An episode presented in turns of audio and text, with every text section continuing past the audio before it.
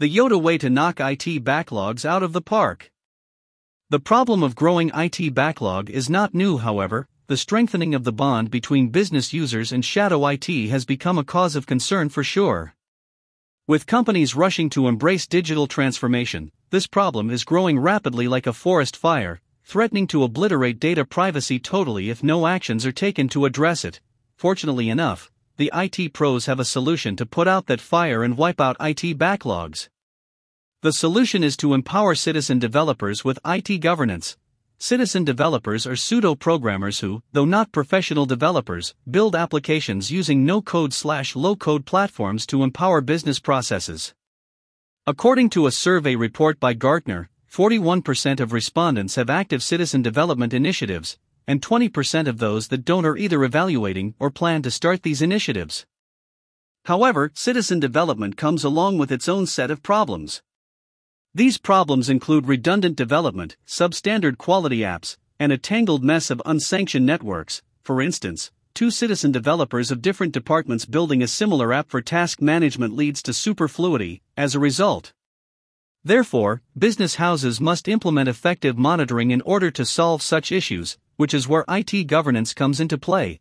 Without governance, business users are more likely to select inefficient IT solutions which might result in the loss of sensitive organizational data. Establishing IT governance over citizen developers can be a daunting task, but fret not. We have got you covered. Here's a list of things to implement that can empower your citizen developers. 1. Framing strategy and defining roles. The first thing to take into consideration before implementing citizen development is having goals defined. Here's a list of questions that a CIO must have answers to before implementing this initiative. Having a clear objective of what is expected out of citizen developers, what is the company's vision of implementing citizen development, and what type of apps to be built is vital to successful implementation. Additionally, Contemplating who will be the citizen developer and also enumerating the required number of developers in each department is the right way to set the foundation for citizen development.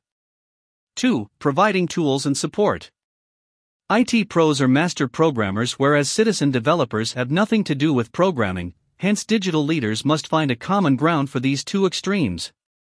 Here, platforms such as no code and low code development can be a perfect solution. With no code app development platforms, business users can build apps that solve their problems and IT can support and improve their technique in addition to overseeing the development activities. There are numerous no code, low code platforms available in the market. Choosing the one that makes the process easy and allows IT to focus on bigger digital transformation projects is vital. Here's a list of points you can consider that can help you select the most effective platform for your organization.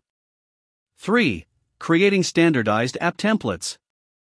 The most major concern associated with citizen developers is redundant development, which wastes time and effort.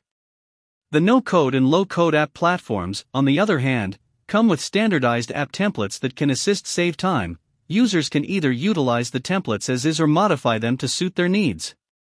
Also, for freshly generated apps, a standardized app templates repository might be beneficial because business users don't have to start from scratch, instead, they can choose from existing templates that meet their needs. The key to do that is building close collaboration between business users and IT professionals, as well as establishing accountability so that when a significant app is created, IT is aware of it and can make it available to others.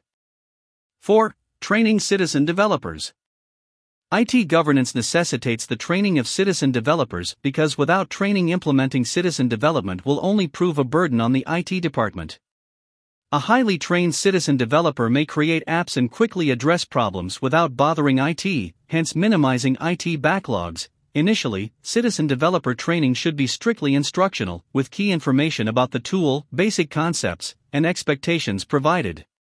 Following that, developers should be given ongoing training, so that they can continue to offer high value apps to enhance business processes. 5. Prioritizing security. The problem of business users relying on unsanctioned IT solutions for the purpose of clearing IT backlogs poses a serious threat of loss of critical data. However, this problem can be solved with strong monitoring and control. To keep the problem of data security in check, business leaders need to lay out specific guidelines and rules. Also, a clear path should be defined with definite checkpoints to monitor and control all the development activities. The takeaway All organizations have citizen developers. Any employee using the SaaS tools to make his work life easy is a citizen developer too. However, governing citizen development and providing effective tools to business users is the real deal.